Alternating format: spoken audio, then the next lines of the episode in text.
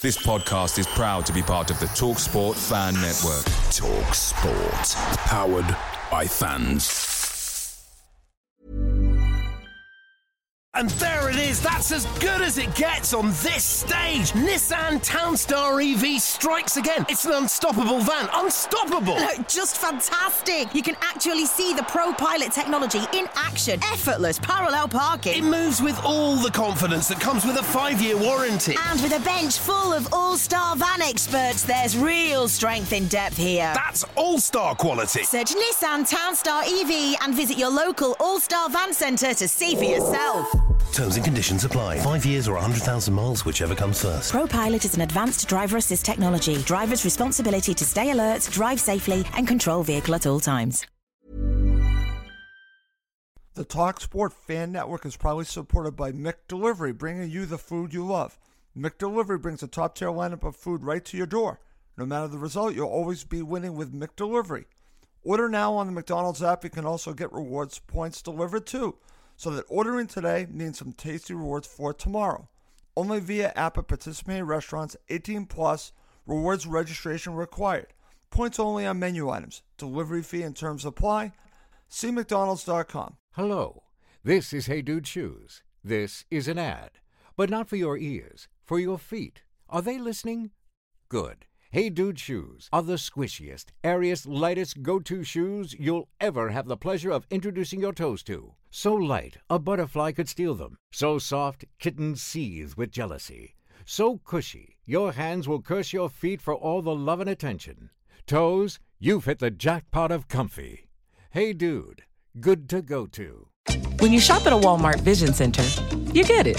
You know that you'll spend a little less on stylish glasses for the whole family. Welcome to the Vision Center. Let me know if you need help finding the perfect frames. Hey, Mom, you were right. These glasses are cool. Hon, they take our insurance. That means Papa's getting a new pair, too. Whoa, glasses start at just $39. Next stop, groceries. So you can get a little more of what you need. Find a Vision Center near you. Save money, live better. Walmart.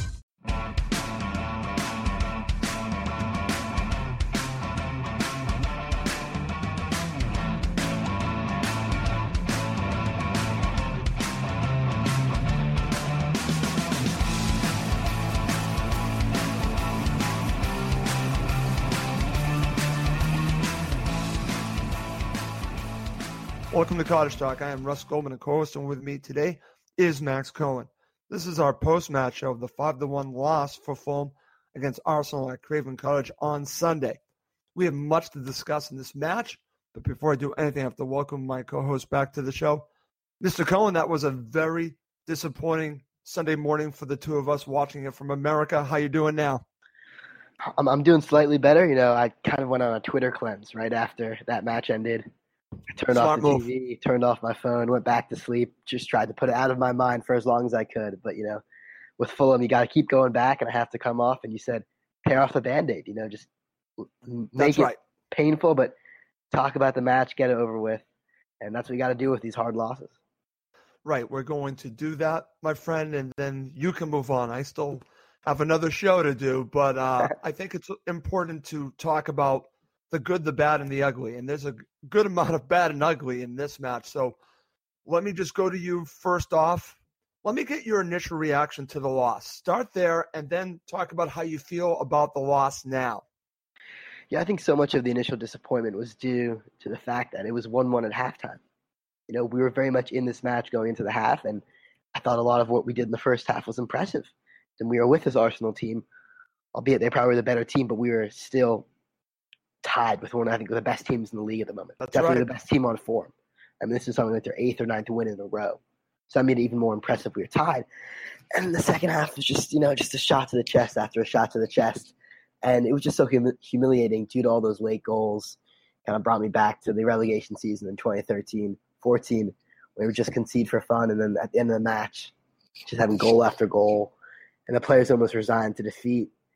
And you kind of knew Arsenal would score more and then just score for fun. Um, and, and you hate to see a team humiliate us like that. And it was a humiliation in that last 10 to 15 minutes. Our defense switched off. We, we lost the plot. We lost our shape. But again, you know, looking back with a more nuanced view, these we weren't going to win this match anyway. I don't think these are not the matches. But I've I've said this after the Everton match and the City match, and I still think it rings true. These aren't the matches that are going to determine our season. It's Cardiff away in two weeks' time. It's Bournemouth at home. It's Huddersfield away. Those next three matches are massive, and that's what the focus for me has to be. Not really on the Arsenal match. We're going to lose these matches anyway. We have to beat the teams around us. Totally agree. And those are the teams that will basically uh, decide our future for Fulham fans. You know, those are the matches. We have some matches coming up that really will determine the direction in the short term and potentially the long term for Fulham Football Club. So those are the matches that we really need to be looking at. But Max, I'm just going to throw this out to you because uh, before we started the show, I was thinking about this because a big uh, discussion point has been the amount of goals Fulham have given up.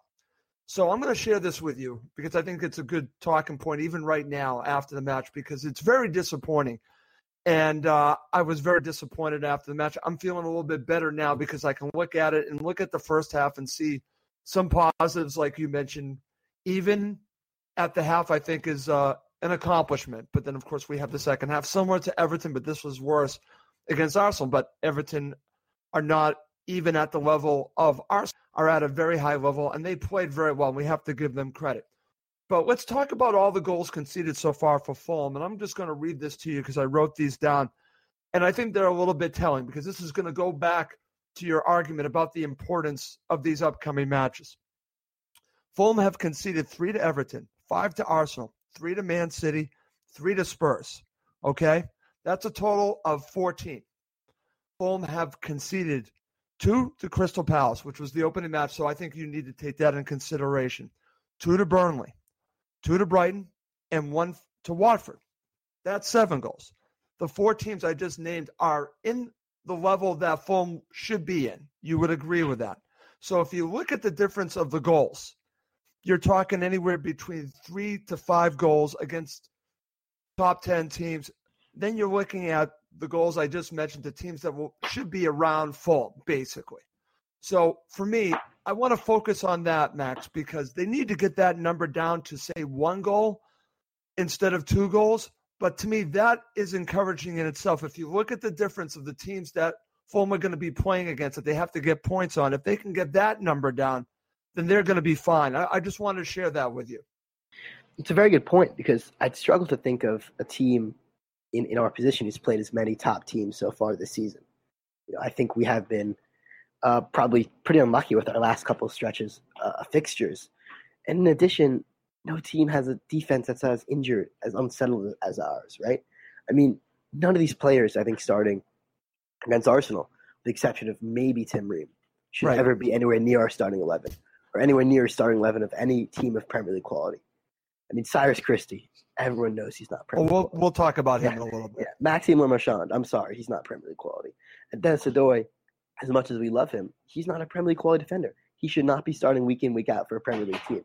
The fact that we have these players filling in in these positions, throwing a not fully fit Tim Ream, who wasn't up to the races, but that's because he's injured, and we're missing right. Fosu Mensah. We're missing Joe Bryan. We're missing Alfie Mawson. He's not back to full fitness. And Callum Chambers was out because of a loan agreement. Sure. So these are massive players who any Premier League team, if they're missing three to four key defenders who aren't up to speed, of course they're going to struggle. Of course they're going to concede goals. People aren't make, paying enough attention that we're probably been the most unlucky team. You can talk about Stuart Gray. You can talk about, you know, people. I saw people blaming Marcus Bettinelli. That is ridiculous. That is abysmal from our support. What could he have done at any of those goals? And people seem to forget that amazing save he made on Bellerin just moments before Lacazette scored. Well, that was a great save. People seem to forget that because they want to get in his back. I have no idea why. Yeah. Any goalkeeper put in front of that back line would concede goals for fun. Anyone. It's, it's just not a Premier League defense. And when you play against Premier League attacks with a championship level defense, you're going to concede goals. Totally agree. And uh, this situation with the back four, or if he decides to go with three at the back, they need to figure it out. They certainly need to figure this out. Slavisa has to figure out, but injuries have been an issue with that. You just talked about Ream coming back from an injury, and of course, you have Fosu Mensah and then Joe Bryan being injured. So that doesn't help things at all. And then they again try he's trying to find his team and talking about especially in defense, he hasn't found it yet. So you're going against Arsenal, you're going against Everton, trying to figure it out, and it's difficult. And we talked about this on the last show, Max, talking about the injury to Fosu Mensah, and then of course Christie comes in. Sorry, there's a drop off there. There is a, a drop off because I think Fosu Mensah is Premier League quality, and I think we missed something there at Everton when he went off. Only time will tell if he proves me right. But what I've seen so far, I have a feeling he can be our right back. And then, of course, you have the situation at left back, or like I said, if we go to a back three with wing backs, that's something we can talk about. But I do like Joe Bryan in a back four as well. And then you're trying to figure things out at center back with an injured Tim Ream coming back, and you're trying to figure out who's going to play with him. Or could you have two other center backs as your main two? That has not solidified. So when you're dealing with all of these situations, there's an obvious reason, Max, why they are struggling defensively because it's so unsettled. It's so obvious. So I'm not trying to make excuses. I'm just trying to point out what's going on here. Yeah, and, and it's it's it's just a terrible situation to be in, and and I think one thing has to be asked, Russ. I don't know if this is unfair. I saw this mentioned on social media, and I thought I should bring it up. Go ahead. People people have been saying, do you perhaps blame Tony Khan for not investing in more defenders. We went out there and bought a lot of attacking players. We also bought a lot of defenders. But when you miss Fredericks, you miss Kalas, you miss Target, all players leaving the club, should there have been more of an emphasis on the back four this summer? It's interesting. I want to say this that I understand where that's coming from. I think the timing of some of this is what's been the problem, is that some of these players have come in late. You have Le Marchand coming in early with Seri, but some of these other players – you're bringing in fairly late into the situation. I, I know that they got Mawson, but that took a while to happen, my friend. And of course, Chambers as well.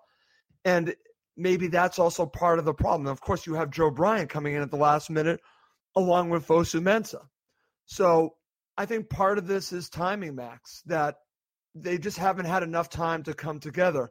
So if there's any blame on Tony Khan, I think I think it goes with timing, but I think that's difficult because it takes two to make a deal. Football or, or in any sport is that uh, takes two to tango. Like I said, it takes two to make a deal, and sometimes it takes longer than other situations. I think that's just part of uh, the business of doing football, Max. But I think to me, I think they have the players. Maybe you disagree. I just think they need time to gel. And I think the timing of it was really bad here. We need we need time, and we've been saying that for weeks now, and I, I still I think know. it's true. But I mean, Russ, I, I, keep asking myself this, right? And and I'm sure you do too. When is a turning point? You know, when are we going to hit that hit that stride? Because I firmly believe, you know, I thought it was the Burnley match. if you ask me, yeah, that was it. Fair enough. But I mean, we know Slavisa's teams start slow and pick up steam, and once they yep. hit that stride, they're very, very good. You know, I heard you, the right. guys, the Coben brothers on the show yesterday said I don't think they can hit that stride in the Premier League. And I think that's true. I think it's going to be much harder to put a, of course, it's going to be impossible to put a type of run like we did last season sure. in, the, in the top flight. But I still think we can put up a similar run of the same caliber, of course, not unbeaten, but a same run up the table. I think that's possible for us.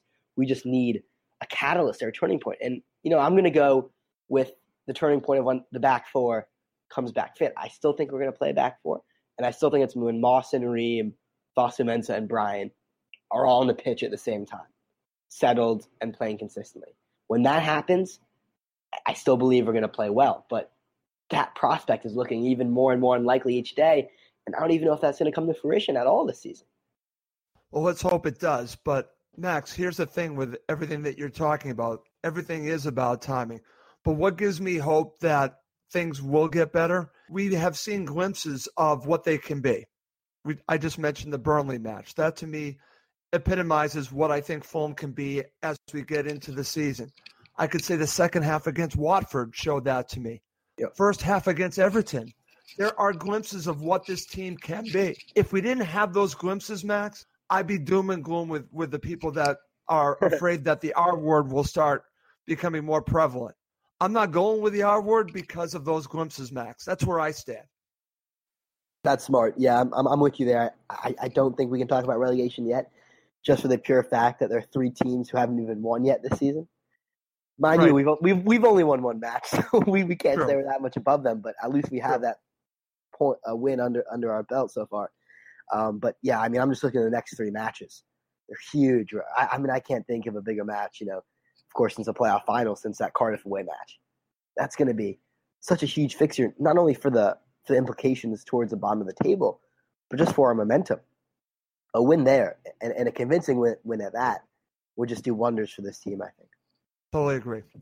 All right, Max, let's move on. Let's go to some comments from Slavisa Jokanovic after the match. And I, I've got these quotes from Ryan O'Donovan from uh, Football London. And I'm going to read two excerpts from it. Uh, we're not going to go to the uh, other manager just for time's sake. We're just going to focus on what Slavisa said after the match. So I'm going to read this. This uh, part of the excerpt is entitled Assessment of the Game. This is Slavisa's quote after the match. Quote, my sensation is mixed because I think we played first 45 minutes well. We created the chances and then team was running well. We didn't give them so many opportunities to score the goals. In second half they scored really easy goals and I missed being solid, more speed, missed more effort and we opened all the doors and they finished the action easy after not so many complicated situations for them. Second goal arrived from a throw in they kicked the ball and they showed the action. We weren't strong enough or fast enough to stop the shot and goals before. And the first goal, too. We need to be more solid and better in that situation. At the moment, we showed so many weaknesses for this level and especially in defensive side, and we must find the solution for this problem. Unquote. Okay, that is from Slavisa after the match. That's part one. I'm going to share with you your thoughts. Yeah, I think in some ways he's uh, stating the obvious. We are not solid. We don't defend well, and we're not up to Premier League level. So I think I agree with him on, on all counts there. He's a manager. Um, we've been like this for some weeks. You know, what what what is he what, what is he going to do on the training ground? Of course, you know we've talked about the injuries. I'm I- I'm not blaming Slavisa, but I mean at, at least you know at least the very least we can say at least he knows there is a problem, so he can help address it. That's that's good stuff. At least he's not going out there saying, you know, we played well, we were unlucky. Will we go again the same next match? He realizes there's a problem, and that's that's a somewhat positive take out of that. Right. And that's the way I was looking at it. He knows something's wrong because I, I think there would be other managers that would deny it. He's not denying it. He knows things have to get better and he's looking for the solutions. So, again, knowing that my manager is upfront about that, I think is important because I, I've seen in situations where they'll be denying it. I think that just makes it worse. He knows it and he is going to work to fix the problem. So that that's part one, my friend. Let's talk about part two. I want to share with you. We just don't have time to go through all of the quotes, but here's part two of the excerpt. This is entitled "Concerned by Lack of Effort in Second Half." This is the quote from Slavisa. Quote: No, I don't have this sensation. We find tough situation for us, and we started to concede goals in the easy way at the end. In the end, I believe my team give up and surrendered the last 10 minutes. I try and be positive after they score second goal. I try find some way to equalize the game. We created the things, and I don't believe so much about stats, but when we finish the game with 21 shots, an opposite team with nine, you can be confused. They showed the quality and the pace, and they showed threats. This is what I miss, especially today. We must build trust in ourselves and know where we are. At the moment, we didn't show Premier League level, but we must be available for working hard. Unquote. Okay, my friend. The one thing that stands out to me talking about effort, he again he was talking about that. One thing when he talked about the amount of shots, and we'll go through that when we go through the stats. I didn't even realize until I read it. Fulham had 21 shots compared to nine for Arsenal. Just take that in for two seconds. Your thoughts? Yeah, as, as soon as you said that, I frantically looked up the stats and I thought, wow, Slavis is going to be totally wrong here. What on earth is he talking about? No, but it's true. We had 21 shots. But, I mean, one thing which he didn't mention, which of course he wouldn't mention, I think you know where I'm going with this. I know where you're going. Out of On those target. 21, yeah, only four on target, exactly.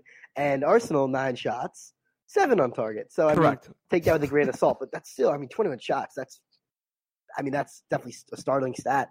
I think that kind of shows we were um, a had showed ambition in this game. We, we were not just content to sit. We wanted to on the front foot.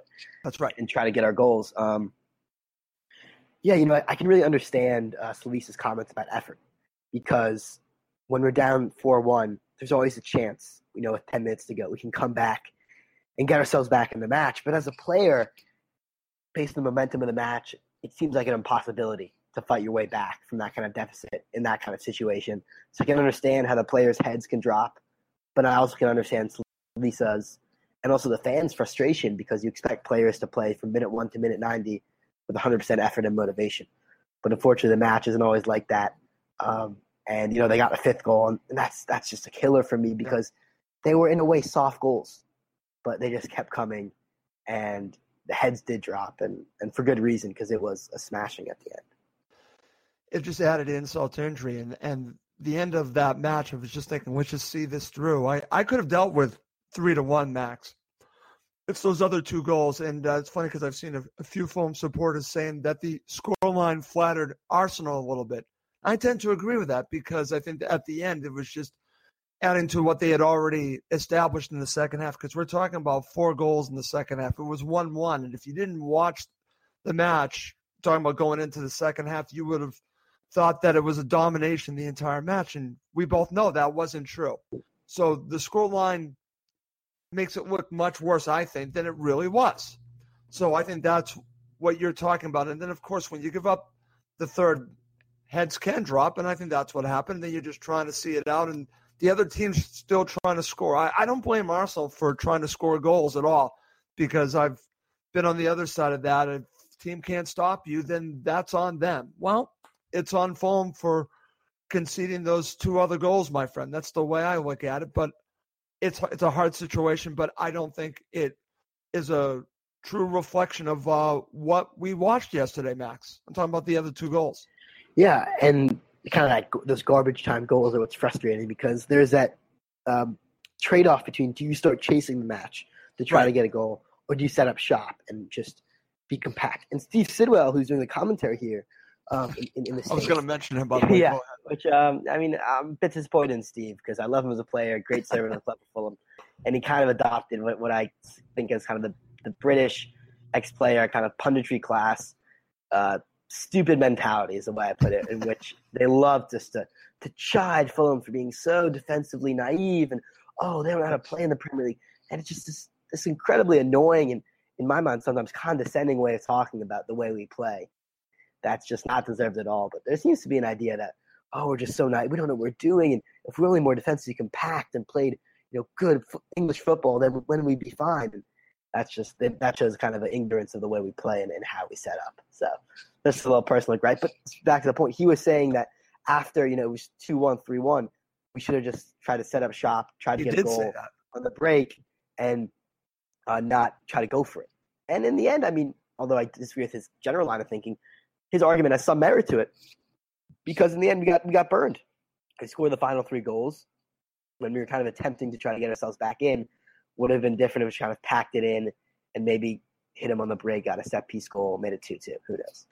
But here's my counter argument to that.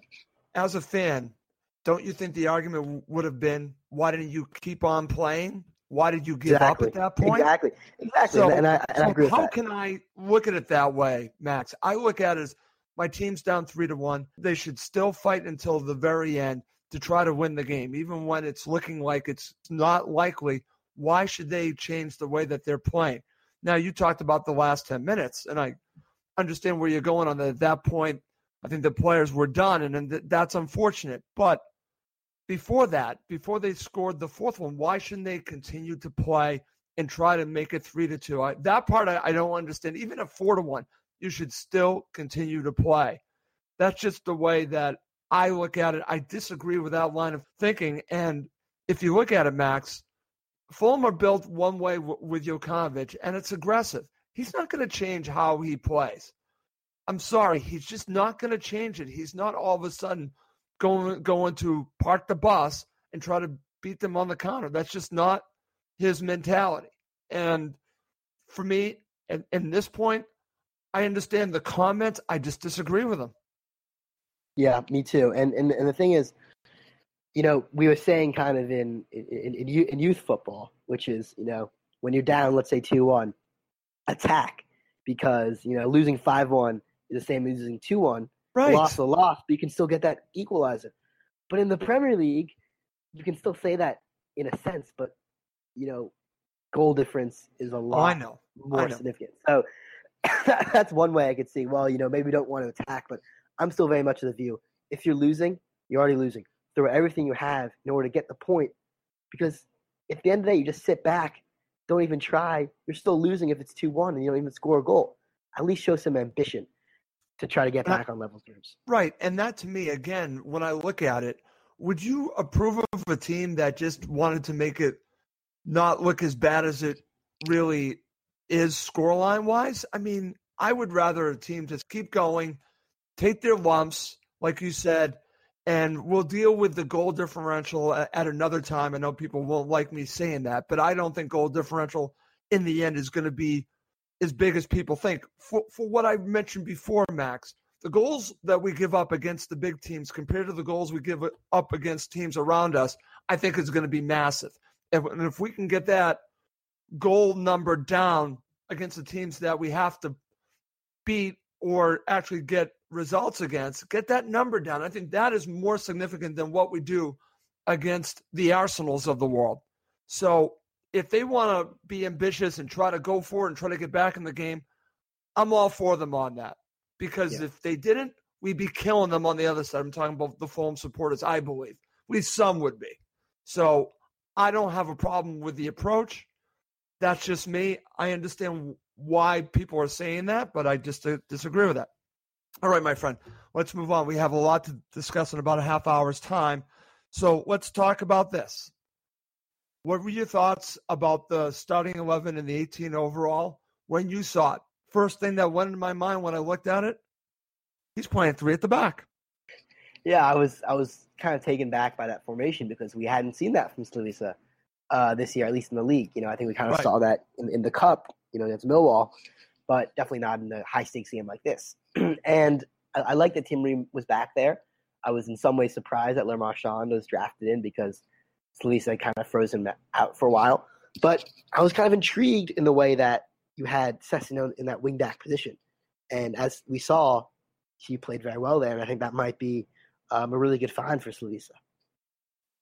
Right. And that's actually going to go with something that I was uh, messaged, Max. I'm glad that you brought that up because I want to bring this up right now. It's, it's a great segue. Okay, Max, I'm actually going to share a comment that I got from Ryan O'Donovan from Football Doll London. Him and I were going back and forth talking about the match. We were talking about the play of the wingbacks. This is what he actually said about Sessegnon. Sessegnon had a brilliant game. On today's basis, I think wingback is his best position. What are your thoughts on that? It's intriguing because, you know, I think a lot of the conversation has been pretty black and white left back, left wing. But what if there is a middle option, the wing back? And I, I really agree with Ryan in, in, in this case because he was superb yesterday. He was. You know, he he went toe to toe with Hector Bellerin, who I think I would say is definitely one of the paciest players in the Premier League, and I think one of really the best attacking defenders in the Premier League. And he kind of showed him up in some situations. He was not awed by it, and he took the match to Hector Bellerin, which is no no easy feat. He was right. our best player, I think, uh, on the on the day, and he showed kind of the perfect mix of kind of what we've seen from him. And it was almost like, was this really under our noses all the time? You know, not necessarily influential enough to play a left wing position, not necessarily defensively sound enough or necessarily physically enough to play left back, but the wing back might just be um, the perfect mix of the two. I'm, I'm actually very excited to see him in that position going forward. But it, it's rough for me because I don't necessarily see that formation as a whole being the best for Fulham. So I don't okay. know if we're going to see him that much at wing back. Okay, well, it's just an interesting uh, situation. And uh, Craig Coben on Cottage Talk full time, I asked him, I said, well, what about the formation? And uh, he thinks that part of the reason we saw this formation is because he does not want to put Ryan Sessegnon as a left back. He was trying to fit him in in a place where he could do better, paraphrasing what Craig said here. But he thought wing back was a way to not have him play, say, fullback, that this would be a better place where you kind of c- can do a little bit of both. Mm. Yeah, I think that's that's actually a really good point. And in, in terms of shaping the, the formation to suit Sessegnon, it, it has its merits because Yeah. in some ways he can be our most dangerous player. So if we can facilitate his skill, the rest of the team can also get better. But you know, it comes back to the point. Well, first of all, we cannot have Cyrus Christie at wing back. We all we all know that. So we have to some way to get him off the pitch, and you also have to find a way to you know incorporate um, the likes of Mawson, Chambers, Ream, perhaps. So when they're all fit, that formation can work.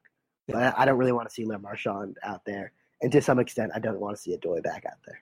Okay, well, that's uh, obviously uh, a bigger discussion for another day, my friend, because obviously there are issues um, with the uh, center backs. All right, let's uh, move on. Let's now talk about the first half. And Max, to really talk about the first half, we have to talk about the beginning because, again, I thought it was pretty even. You know, the half ended one-one, as as we know, but Fulham came out strong here. They had a great opportunity to score early on by Luciano Vietto.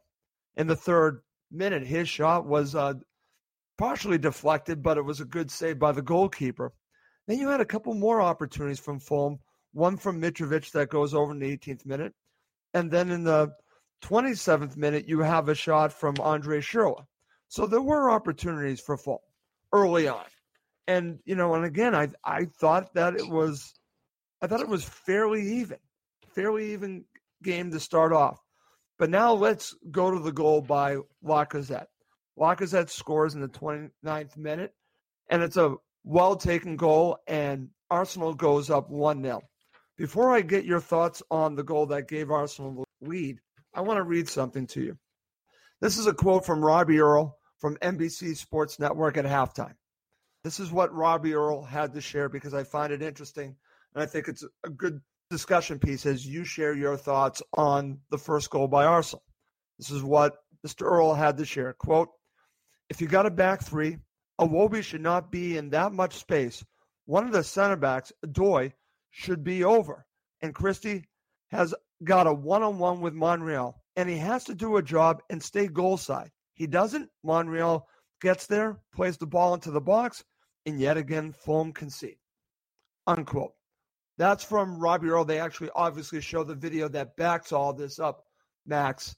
This was, again, you could talk about Arsenal getting the ball in midfield, then eventually how it ends up with Monreal and then gets to Lacazette. But when I watch this back, and I've seen it several times now, you can really see where Odoi should have been, I guess you could say, wider out. And then, of course, you have the situation with Cyrus Christie not staying with his man and not getting goal side. Your thoughts? Yeah, they're just. I'm trying to think of one thing to say here. There's there's not because there's so many. It's just it's such a series of defensive lapses. I think the biggest culprit has to be Christie, and and we saw this against Everton last week when he didn't track back Gylfi Sigurdsson when they scored their last goal, and it's exactly the same this week. He's even with Monreal at around the halfway line. He was, and just doesn't track him, doesn't sprint, jogs, and and the worst thing for me is once he realizes he's gone, he just keeps jogging. He points. He points at him as if to say, "Oh, someone else, someone else mark him. It's your job. That's your job, Cyrus. That is your job to get back there and mark Monreal." And it leads to the goal. Monreal Yep. has so much space to put in a cross. He's a player of real quality. You can't give players like that space. Um, and you're right. Odoi gave a Iwobi too much space, but then you have the absolute opposite extreme. Too who's just completely. I mean, he's he's not he's naively close. He's to the point where Lacazette doesn't even really need to make a move. Just kind of takes a touch to the side, and Ream falls falls on his butt, completely left for dead. Yeah. Uh, and he's so close out. There's no one close to him. He- Uh, Lacazette, he's not going to miss from there. So it, it was a goal that was frustrating because, as you kind of mentioned, and as Slavisa mentioned in his post match comments, we didn't really give him that many chances. No. It's not like they were all over us first half. They only had No. four shots total in that first half, but you give them a, chance, a team of that quality, a chance like that, and they're going to take it every single time. Right, Max. And uh, when I look at the first half and I look at the opportunities that Fulham had, I cannot do that without thinking about how much space Iwobi had because it was so significant, and it happened over and over again. They didn't have that many shots, but they were dangerous, and I think that was a precursor to what was going to happen in the second half, honestly, because that was an issue. You know, and I was thinking, how can they better play this formation? And uh, I think we talked about the issues that they had in the first goal, and I think that kind of played itself out, like I said, going into the second half.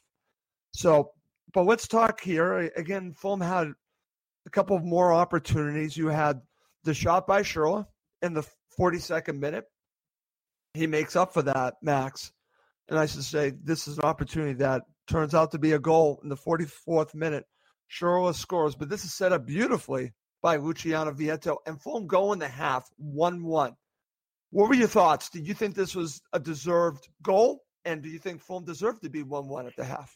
Yeah, and also let's not forget the uh, the really good interception by Anguissa. I think he's taking a lot of criticism, and much of it is fair. But that's a great point. Play a big role. He set it up. Yeah, he's setting it up and applying that pressure because I think Sluiz kind of identified Arsenal as a team who like to pass out of the back. But as we know, when teams do this to us, we can also do it to other teams. Kind of put some pressure on them and, and hope to kind of uh, mop up a mistake, and that's what we did here. Anguissa did well to uh, intercept the pass initially, and Vietto shows really good vision. Just a, it was a perfectly weighted ball um, in between the center halves and also Schürrle to know exactly where the keeper is, to have the awareness just to chip it over Leno. That's really top class, and and that was a great um, finish to that half because we were in it. You know, we were not being dominated. I think Arsenal were probably marginally the better side, but we were certainly good quality for that goal. Going to the half one-one, it was a similar situation to Everton. I thought because we were in it, we were in the match, and absolutely and then we just had that second half collapse, and it was a different sort of collapse to Everton, but the same result. And ah, yeah. I, I, I can't necessarily put my finger on, on one. It's not you can't say there's one catalyst that caused us to concede four goals.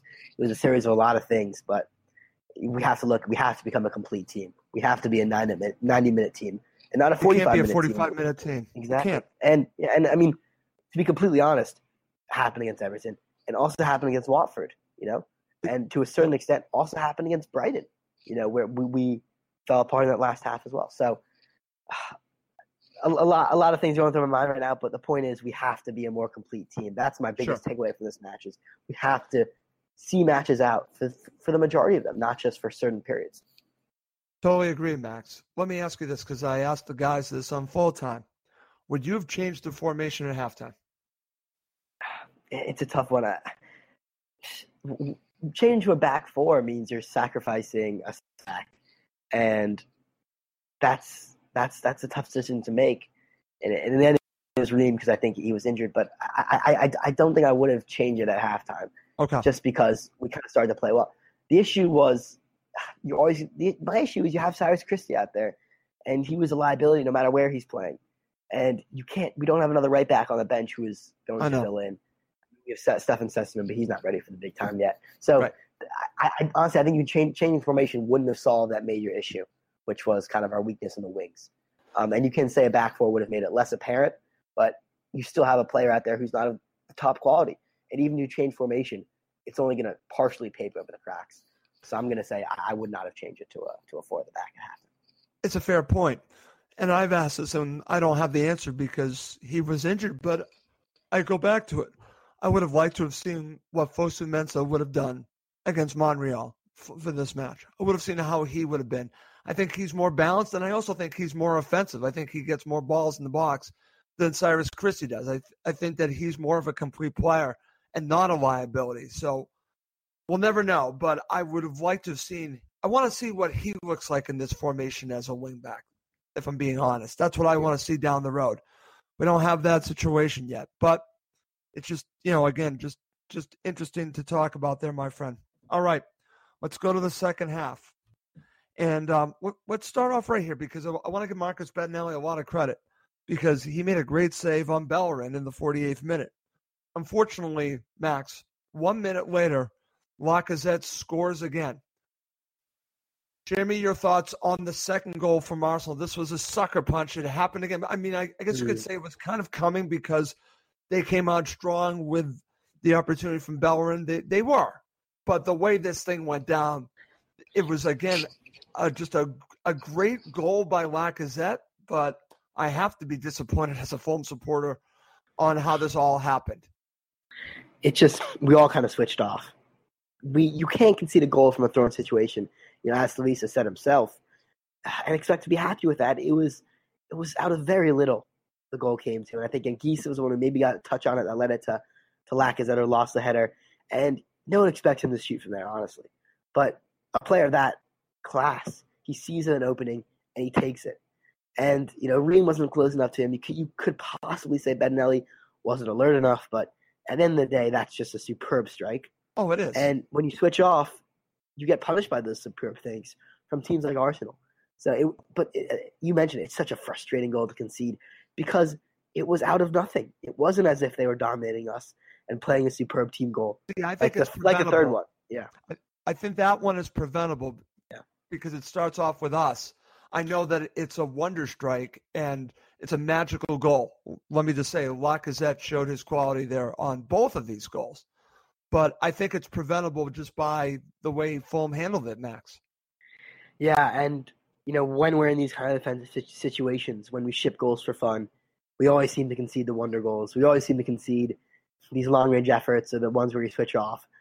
And that's just a symptom of larger defensive fragility, honestly. We're fragile. Yeah. And we're fragile teams concede soft goals like this. It's a good point there, my friend. All right, let's go to what I want to call a key moment. I want your thoughts on this. 54th minute, Slavisa now makes the change. He brings on Aboubakar Kamara, takes off Tim Ream. They change the formation. What were you thinking at the time? I was conflicted because in the build up to this match, I actually called on Kamara to play a role. I said, listen, he needs to be in this match. So on one hand, I was delighted that he was coming in. Um, but, you know, Ream coming off is a miss, but I think we can all agree that that wasn't necessarily tactical. I think Ream was injured. If he had just chosen to take off a center back, I think you either take off Le Marchand or Odoi. Ream would have stayed on there if fully fit. So in some instances, this was a forced change, but you mentioned the formation change was definitely not. And I want, I really wanted it to work for us. I really did. But yeah, so did I. Kamara didn't quite get into the match. He he showed glimpses, but he didn't he didn't show what I think we know he can do. He was basically on the fringes for much of his time on the pitch, and it led to a center back pairing of Odoi and Le Marchand, and you know wing backs of Christie and Sessegnon, and that's a back four that I'm gonna be honest is is dreadful. You know, that's a back four that no one is gonna want to play with in the Premier League. None of those players that's across bad. the back four are Premier League quality in their position. You know, I'm, I'm not I'm Sessegnon player. I don't think I think we can say left back isn't his best position. That was bad. And if you play a back four like that against a team like Arsenal, who can bring off players like Aaron Ramsey, Pierre Emerick Aubameyang, we're going to talk about players. both of them coming yeah, up. Um, Russ, it's not fair. It's not fair that you bring those quality off the bench. And we got shredded. But was anyone surprised when we have that back four against that kind of attack? was anyone surprised? No. I hear you, man. I hear you. All right. Well, let's move on. Let's talk about Kevin McDonald coming on for Anguissa in the 62nd minute. Then you have a move that I think, again, changed the game for Arsenal. You have Iwobi going off, which I was like, okay, that's a good thing. But Ramsey comes on, which was not a good thing for Fulham because one minute later, one minute later, Ramsey scores a goal that was phenomenal. Let's just say the goal that he scored. But talk about the goal that made it three to one here. Uh, sometimes in football, even if it's scored against your own team, you have to kind of step back and not applaud, but respect. Respect the goal because let's be honest, that was one of the best goals I've ever seen. Because, the, the, but it, at the end, I think we made it easy for them. We did. We when it, Ramsey gets that outless pass and kind of chips it over well into his own half, he shouldn't be given that space. He should not be allowed to escape yep. from such a situation.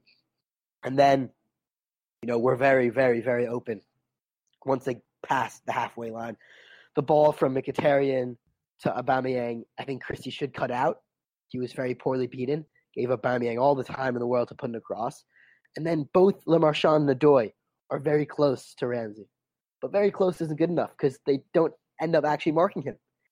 And he just kind of takes that step back. The ball's actually behind him, which fools our two center backs. But then that that that back heel, I mean, uh, you just got to take it bow. When Yeah. players can do that, you know, you can defend as well as you want, but you know that's just a touch of absolute quality, and we don't have that in our team, and Arsenal do, and that that was a difference. Absolutely, they have that. Lacazette showed that. Ramsey showed that. Unfortunately, Aubameyang showed that too. He scores two goals after that. Thoughts about the two goals from Aubameyang? Uh, the, the, the second one, uh, sorry, sorry, his first goal, so the Arsenal's fourth goal, is difficult to, to pinpoint because you have Kamara being forced forced to defend, and he gave Bellerin a lot of time to put in the cross. You know, Sessions caught the pitch, and Le Marchand again. It's almost kind of like the Tim Ream situation. Um, again with Lacazette, you have a striker who receives the ball back to goal. You shouldn't be able to score from that position, but we make it very easy for them to score, and, and that was a really annoying goal to concede. And then the final one, he's just played through, and another defensive lapse. Le, not close enough. Odoi gets beat, and, and that's five one, and it, it, all kind of blurs together at the end. We're all just conceding goals in that last you know 20, 20 minute spell, um, and it, it, hurt Russ. It hurt. Yeah. Uh, but as I said before, we can't expect to defend well when we have players who clearly are not up to the task, and I can't blame them because they're not prem- they're not Premier League players. You know, they're, yeah. they're not meant to be in the in the limelight against you know one of the best attacks in the in the division. I hear you, my friend, and I'll just share this real quick, then we'll go through the stats. I got a message from Andy Buckley Taylor a while back, and he was again, he's a Derby County supporter, blogger, and uh, was on the show often when we were playing Derby County. When we got Cyrus Christie, he told me that uh, he didn't think that he was um, good enough, and that uh, he was glad that Derby County got rid of him and got two million pounds for him to uh, to Middlesbrough. In fact, he told me that uh, he thought that was basically, I'm paraphrasing, a steal that they got that money for him, and that he was their weak link. This is Andy Buckley here saying that when he was at Derby County. So we get him, and uh, I basically said, I, I, you know, at this point, I'll say it here. I have nothing against Cyrus Christie. I want him to do well. I just don't think he's Premier League quality. Andy backed me up on that last night when I uh, was messaging back and forth on him. You know, again, it's no no disrespect to him. Players are at a certain level. He's just one of them that should be at the championship level, Max. I'm sorry to say that. Yeah, and I'm going to take you back to a moment that I don't think a lot of people are going to think of, but it's in it's in my mind, and I thought you should hear this. Yep. The Brentford match last spring. Christie gets subbed on when we're up one 0 kind of chasing the match, and it's very late into stoppage time, and he loses the ball all the way up in the right wing position. He makes a really bad decision to try to mm-hmm. dribble across, and instead of just kind of killing off the match, loses it up there. Brentford in the end end up going to the end of the pitch, scoring as a result of Christie making a bad decision, not killing off the match. Back then, I thought that's poor. He's he should not be playing for us in the championship, and he didn't. Fredericks just relegated him to the bench. Yeah. How can a player like that, who did not even deserve to start for us in the championship, play be playing week in week out for us in the Premier League? And it's because of our injuries. Right. The fact that we're forced to resort to these kind of options is is is just so disappointing for us because our defense is killing us, and it's all because of this our our, our bad luck with injuries. I I think it's a factor, my friend. I'm glad that you're bringing that up. You know, again, it's not an excuse. It's just telling you what it is. It's a factor. It's a factor in what's going on. They need to be defending better. But like you said, you have players that are at a certain level and you're playing against Arsenal. What are you going to expect? I mean, you're going to expect something like this, and that's unfortunately what we got. All right. Let's now go to full time stats. I find this interesting. We'll go through this quickly. Let's see. Possession. Max, 51% to 49% favor of Arsenal. So that's slightly ahead in possession, which is interesting. Here's the one that jumps out. Total shots. We already talked about this. 21 to 9 in favor of Fulham. But like you mentioned, this is the stat that jumps out as well. On target, 7 to 4 in favor of Arsenal. Corners, 4 to 2 in favor of Fulham. Crosses, 17 to 7 in favor of Fulham. Attempted passes, 473 for Fulham, 504 for Arsenal, which is, like I said, pretty even. Passing accuracy. This one is actually interesting. Fulham were at 80%. Arsenal were at 78%. I thought they would be higher. So those are your full time stats, my friend. What stands out to you? For me, yeah. it has to be the ones on target. Exactly, but it also shows. I'm going to focus on the passing. We go, we went toe to toe with really one of the best, the best passing teams in the division. You know, we matched them. It was marginal. We beat them in some respects, and we lost them yep. in other respects in terms of possession. But this shows, you know, at home, we can play our football against the top teams. It's our defensive fragility that's going to doom us. That's what the stats say to me. True. True. I want to add one more stat because we're talking about attack and passes. Fulham led in that category, Max, 230 to 156. Yeah, wow. So if you're thinking about it, going forward, I think we have something going on there. Unfortunately, it's defensively where is the major problem. So if we can fix that and, and marry the two together, we're doing something. You know, you, if you can do that against Arsenal, I'm talking about going forward, you fix it defensively, then we can be competitive against these teams. Right now, they can't because the defense is just not good enough. In fact, it's poor. It's very poor. And that's been the downfall. All right, my friend, let's move on quickly. I'm going to share with you the results of the man of the match poll, which is still going on on Friends of Fulham. I find it interesting. That's why I'm going to share this with you. At this moment, when we're recording this, there are 160 votes. In the lead right now at 35.6% for man of the match, Max, Denis Odoi, Followed second by Luciano Vietto at 18.8%. Ryan Sessegnon is actually at 8.1%. Undecided is actually higher at 10.6%. I find these numbers very interesting there, my friend. I'll just share a couple comments real quick. Luca says, Odoi for me, only decent performer from the starting 11.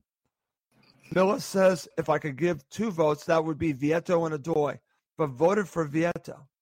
Very interesting there, my friend. What, what are your thoughts about the uh, voting here on Friends of Fulham and, and, also a couple comments I just shared? Um, yeah, uh, not what I was expecting. I think I think Odoi, you know, he, he, he played well. I thought he made some decent tackles, but um, I don't know if this is harsh, but I don't think you can give a defender man in a match when your team ships five goals. That's yeah. that's just how I see it.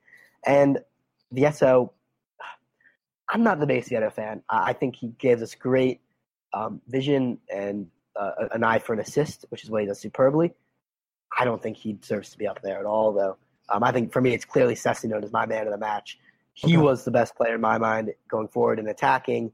Um, he looked bright. I said before he went at Bellerin, he went toe to toe with one of the best left back, uh, right yeah. backs in the league. I think he's my man of that. match. That's there some really surprising results actually. Um, uh, what do you think of those, guys? I was surprised by it because um, I thought it was Ryan Sessegnon. Honestly, um, that's just who I would say. You know, in a very bad match, I thought he was the bright spot for Fulham. I also thought Vietto was good, but I didn't think Odoi was terrible, but I didn't think he was man of the match, if you're asking me. But I don't know. I mean, people are entitled to their opinion. So several people, you know, voted for him. You know, and again, I'm I'm looking at a couple more here.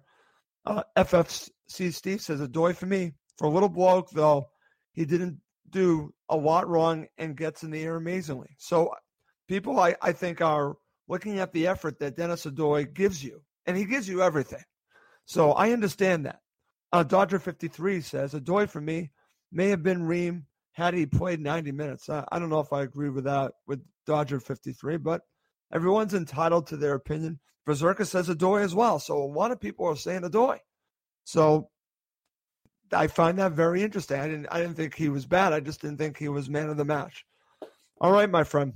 Let's finish off with talking about Slavisa. Give me a rating for him. It's a tough one. Um, I'm going to say five. I think I, I, wanted to like his substitutions, but in the end, I don't think any of them really came off um, ultimately. And the back three, you can't play back three with uh, Cyrus Christie as your wing back, and that's my biggest my biggest gripe. Um, I don't think he did terribly, but I think a five is kind of my average score for him. And he did get outmanaged. Let's be honest, a five-one defeat yep. is going to be um, is always going to be poor for the manager. So I'm going to say five. Okay, very good. All right. One final thing before we go. I should have asked you this before. I, I want your thoughts on this. Again, this is something that Craig Coben said during Cottage Talk full time. I thought this was an interesting topic that he brought up that I wasn't focused on because he was talking about the defense being bad, but you also have to look at the cover that the defense is getting, Max. He was focusing on the fact that he doesn't think right now we have a proper number six. I want your thoughts on that because he, again, I'm paraphrasing what Craig said, but he doesn't think that McDonald has the pace to play at the Premier League level, which I tend to agree with. And Anguissa right now is not quite getting it done. What do you make of that? It's true. I actually agree with both of those points. I think McDonald, as much as we love him, as much as he was so integral last season, he's again, as I said, probably not up to the pace of the Premier League. He's too slow. And Anguissa, I think, was a player a lot of people thought would kind of fill that role, but as we've seen, it's going to take him a while to adapt to the Premier League. He yeah. just loses the ball and he just makes too many poor decisions and gives the ball away in really dangerous areas. I wouldn't give up on him though. I, and yeah, my only thought on Anguissa is you cannot give up on him. Yeah. Yeah, and, and, and I agree with that. I actually t- said he was our best player uh, in the Everton match last week. I'm, I'm, I'm, right. I'm, a, I'm a fan of his. I think he will come good. I see him in a similar vein as I see Kamara, in that it's going to take him time to adapt, but he yeah. has that potential They can be a really top player, I think, one day. I think he does too, but it also makes you think do Fulham try to find someone to play that role in the January transfer window to go along with having Anguissa because love Kevin McDonald, but I just don't think he can get it done week out, week out in the Premier League. I just think that, especially against certain teams, he's just going to struggle. And uh, it hurts me to say that because he was my player of, of the season a couple years ago. I just don't think that he has, as Craig said, the pace to play at this level. It's it's too bad. Same thing with Stefan Johansen. They just can't cut it. And uh, even though you love these players, what they gave Fulham, what they helped Fulham accomplish, it's a different level at the Premier League, and you need players that are, are at a more elite level. And, you know, that's no slight on these guys, but they just might not be good enough for this level. All right. Great show, my friend. Very good show. I really enjoyed that. Any final thoughts before we go? International break is going to come at a really crucial time. Let's hope Slavisa can do some more defensive drills um, over these next couple weeks. And as I said earlier, Cardiff away what a match this will be. Probably gonna be the most nervous I've been for a match in a while. Yeah, but a, win here changes our season. It's a big one. I look forward to that. It's funny because I've had people tell me how good Cardiff City played against uh, Tottenham, and I, I I watched that match. I was actually impressed. They did play well, but um, I like this matchup for Fulham. i will say that right now. But people know me it's glass half full. I, I've watched too much of Cardiff City to know that I think Fulham can beat this team even there. Yeah. Uh, but we'll we shall see because they have issues to take care of.